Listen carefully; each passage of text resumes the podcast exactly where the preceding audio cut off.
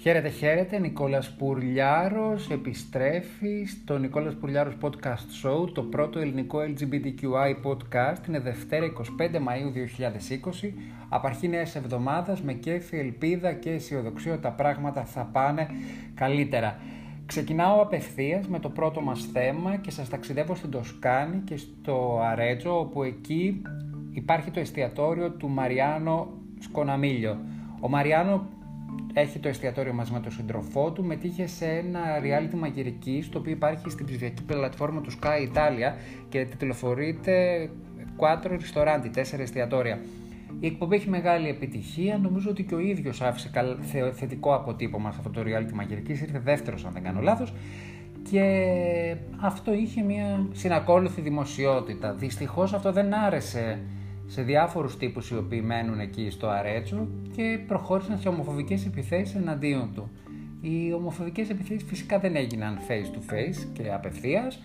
Τον μπαίνουν στο τηλέφωνο τον άνθρωπο, κατά κύριο λόγο τηλεφωνούν στο νούμερο του εστιατορίου και τον προσβάλλουν με ανίκες εκφράσεις που δεν θέλω να τις επαναφέρω γιατί δεν έχει και καμία σημασία. Το θέμα είναι ότι ο άνθρωπος έκανε κάτι για να προωθήσει τη δουλειά του. Δεν κρύφτηκε ότι είναι περήφανος ομοφυλόφιλο.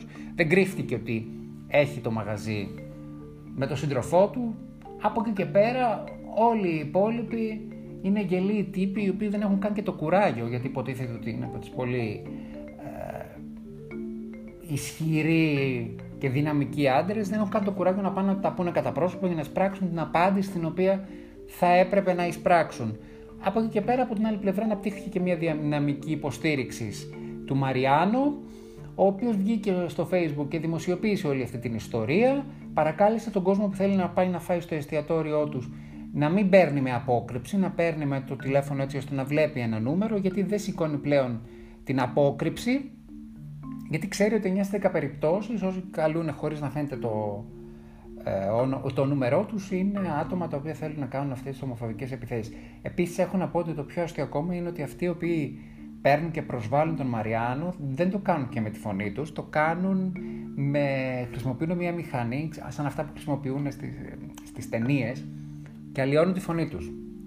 Ναι, είναι λίγο αστείο από τη μία, αλλά και σοβαρό από την άλλη. Διότι δεν ξέρεις τι τρέλα μπορεί να κουβαλάει ο καθένας, ο οποίος μπαίνει σε μια διαδικασία να προσβάλλει έναν εργαζόμενο άνθρωπο, ο οποίος έχει μια επιχείρηση από την οποία εξαρτώνται και άλλοι άνθρωποι, να τον προσβάλλει κατά αυτόν τον τρόπο. Εγώ βρήκα τον Μαριάνο στο facebook του, μου άρεσε πάρα πολύ το γεγονός ότι έχει κοινό facebook με τον σύντροφό του και δεν σας κρύβω ότι μελλοντικά θα ήθελα να κάνουμε μια προσέγγιση, να κάνουμε μια συνέντευξη, να μου πει λίγο αυτή την ιστορία. Ελπίζω όλα αυτά πολύ γρήγορα να είναι παρελθόν και το εστιατόριο να συνεχίσει να πηγαίνει καλά όπως πήγαινε πρώτη καραντίνας και να όλο αυτό να είναι μια ιστορία η οποία θα πάει πίσω και θα ξεχαστεί και θα υπάρχει απλώς σαν ανέκδοτο στην LGBTQI επικαιρότητα.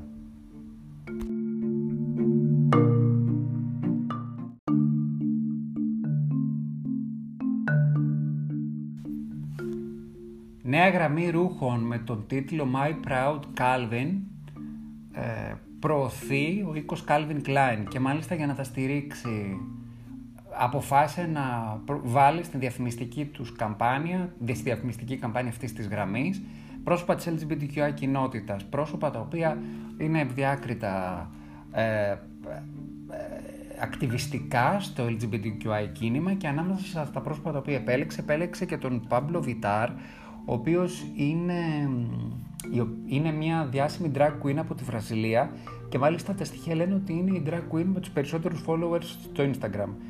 Και η ίδια, ο ίδιος ο Πάμπλο, μιλώντας ε, για το ζήτημα, είπε ότι χάρηκε πάρα πολύ που επιλέχθηκε, όχι μόνο γιατί αυτό θα του δώσει εξτρά δημοσιότητα, την οποία κάθε τέτοιο πρόσωπο έχει ανάγκη, γιατί ουσιαστικά η περιουσία, το επαγγελματικό τμήμα, το αντικείμενο εργασίας σε αυτά τα πρόσωπα είναι η δημοσιότητα και τα social media, κυρίως όμως γιατί σπάει ένα στερεότυπο, κατά κύριο λόγο στη χώρα του, τη Βραζιλία, γιατί όλα αυτά τα χρόνια, όπως ανέφερε κάποια στιγμή στην συνέντευξή ο Παύλο του λέγαν πώς να ζήσει.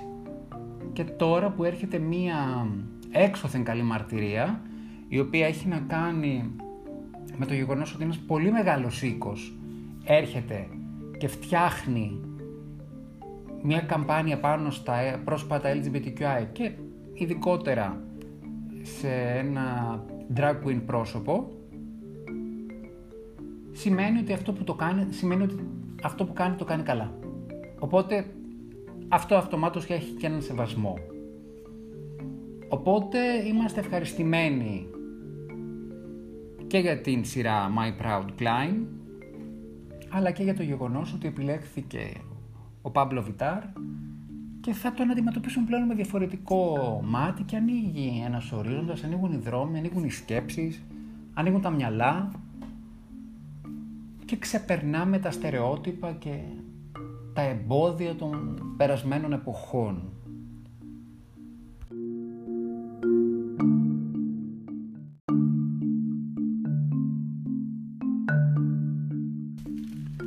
Παράδειγμα για όλες τις μητέρες του κόσμου αποτελεί η στάση με την οποία μεγαλώνει το παιδί της η Σαρλίζ Θέρον, η 43χρονη χολιγουντιανή σταρ, πριν από μερικές εβδομάδες σε συνέντευξή της αποκάλυψε ότι ο 7χρονος γιος της τον υιοθέτησε όταν ήταν ακόμα μωρό, Τζάξον νιώθει κορίτσι, οπότε από τα τρία του έτη πήρε την απόφαση να τον μεγαλώνει ως θηλυκό.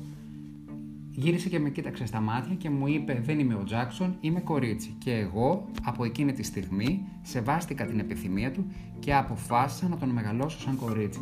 Ο στόχος μου είναι να τον μεγαλώσω, να την μεγαλώσω, να νιώθει όμορφα, καλά και είμαι εδώ για να την προστατεύσω από όλο τον κόσμο. Και επιπλέον είπε ότι και το δεύτερο παιδί που υιοθέτησε πριν από τρία χρόνια, ένα πανέμορφο κοριτσάκι, και τα δύο τα παιδιά τα αντιμετωπίζει ακόρεστη. Και λέει: Μεγαλώνω, η δήλωσή της επίσημα ήταν: Μεγαλώνω δύο κόρες και τις θέλω και τις δύο ευτυχισμένες. Σημαντικό μήνυμα για να καταλάβει ο κόσμος ότι τα παιδιά δεν είναι μολυβένια στρατιωτάκια, δεν είναι έπιπλα τα οποία τα συναρμολογείς και τα βάζεις σε μια γωνιά για να εξυπηρετούν την εικόνα που εσύ έχεις και θέλεις στο μυαλό σου. Τα παιδιά είναι αυτόνομε ανεξάρτητε προσωπικότητες, είναι άλλοι άνθρωποι είναι ένα κομμάτι του εαυτού μας, αλλά δεν είναι εμείς. Είναι κάτι άλλο. Και επιδεικνύουμε την αγάπη μας και αποδεικνύουμε την αγάπη μας σε αυτά, όταν σεβόμαστε τις επιθυμίες τους και είμαστε παρόντα και παρόντες για να βοηθήσουμε να πραγματοποιήσουν τα όνειρά τους, τους στόχους τους και πριν από κάθε όνειρο και κάθε στόχο είναι να βλέπουμε, να βλέπουν όσοι έχουν γονείς, τα παιδιά τους ευτυχισμένα. Η ευτυχία δεν είναι μια δεδομένη κατάσταση. Να βλέπουν τα παιδιά τους να είναι χαρούμενα, να περνάνε καλά στη ζωή τους, να αγωνίζονται χωρίς να έχουν τραύματα και κενά μέσα τους. Οπότε ευχαριστούμε πάρα πολύ τη Αυλή Στέρων και το λέω ως μέλος της LGBTQI κοινότητας, της LGBTQI ακτιβιστικής κοινότητας.